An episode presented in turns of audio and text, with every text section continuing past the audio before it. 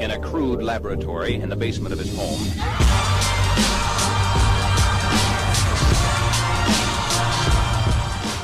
Welcome to the Tech Today podcast powered by CEO Radar. It's your host, John Mayetta.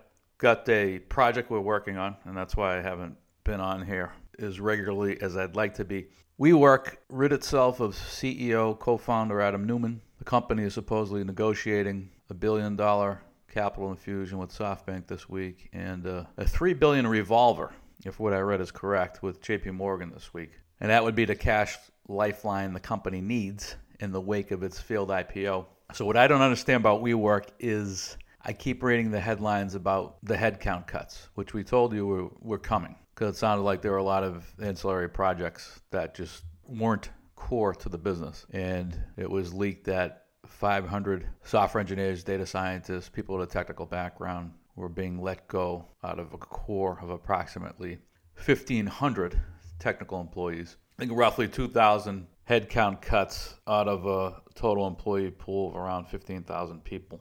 That was announced last week. So that, that has to happen. Headcount cuts have to happen to a degree. It sounds like there was a lot of fat in the business model, but what I don't understand about WeWork is why they continue to lease new office space. And I think it's because, to some degree, many private companies and venture investors don't have a complete understanding of how the public markets work and they pursue growth at all costs. And I think many companies would be better to pursue profitable growth. And I know profitable growth may be difficult for certain business models in the early days. But if I were WeWork, well, let's just take WeWork out of the equation.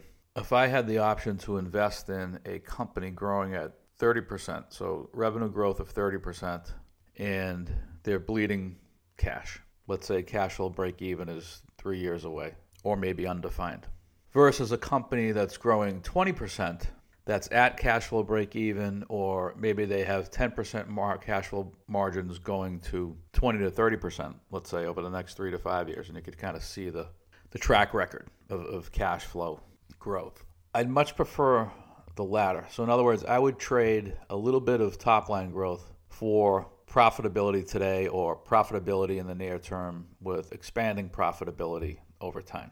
Growth isn't the end all be all. Because typically, what happens when you're pursuing growth at all costs, the infrastructure isn't, oftentimes, isn't up to par, isn't capable of supporting that growth.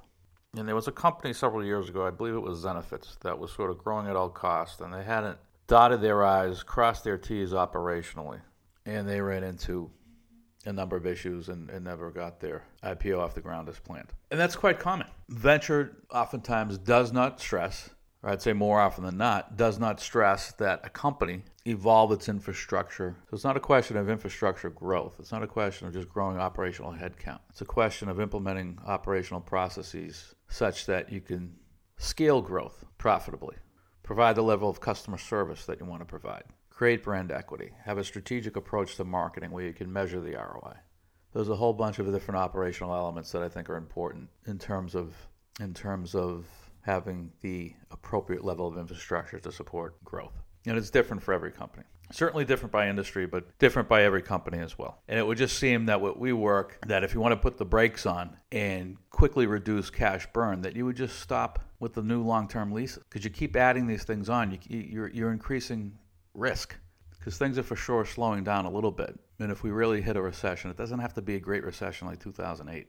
But if we hit a recessionary period where you have negative growth for several quarters, a year, or a couple of years, this company is toast. And you're just accelerating that downward spiral by signing these these new lease deals. So I'd say for every article, every headline I see talking about WeWork headcount reductions, I see I don't know, a couple articles talking about new lease signings, and, and, to me, I just I just don't understand that. So that's WeWork, General Electric, who everybody wanted to smash Harry Markopolos when he when he came out with his negative report. And I think there were some elements there that weren't exactly correct. But directionally, I think he was correct. They're over levered. And so they announced that they're freezing pension benefits for 20,000 employees. So that company is by no means out of the woods. And that was that's been consistent with our our commentary. We're not long it, we're not short it, but were, were we to play in the public markets, we definitely would not be long GE. They've got a lot of work to do.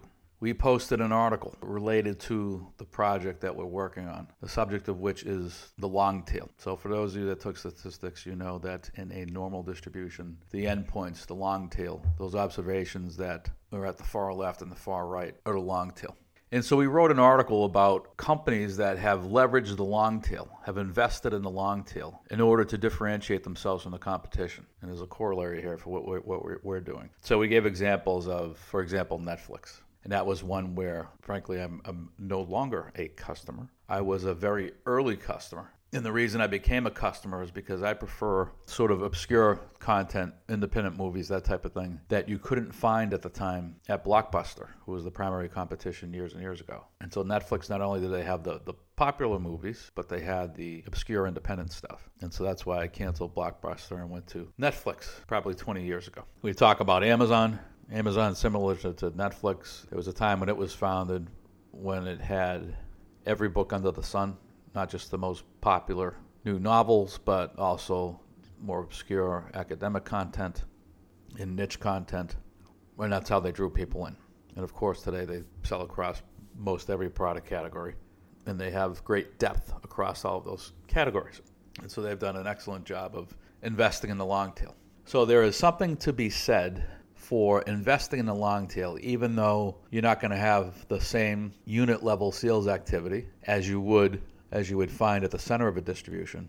You may or may not have the same level of profitability at the unit level because some obscure niche items that uh, have a small audience may have uh, a great level of demand amongst that small audience, and, th- and therefore you may have quite healthy profit margins at the unit level in the long tail. But what the long tail does do is, even though it requires some investment You know, the cost of, of, acquiring those goods that sell in the long tail may be a bit more expensive. The cost of providing that service at the long tail may be a bit more expensive. But it, it in, engenders a certain level of trust and creates a bit of brand equity with customers when they know they can find what it is that they're looking for by visiting your, your website, by visiting your stores. It gives them a sense of, uh, of comfort and trust in the brand and I haven't seen data on this, but I would suspect that it, it, creates it, it, it, helps create repeat sales activity. It helps generate word word of mouth.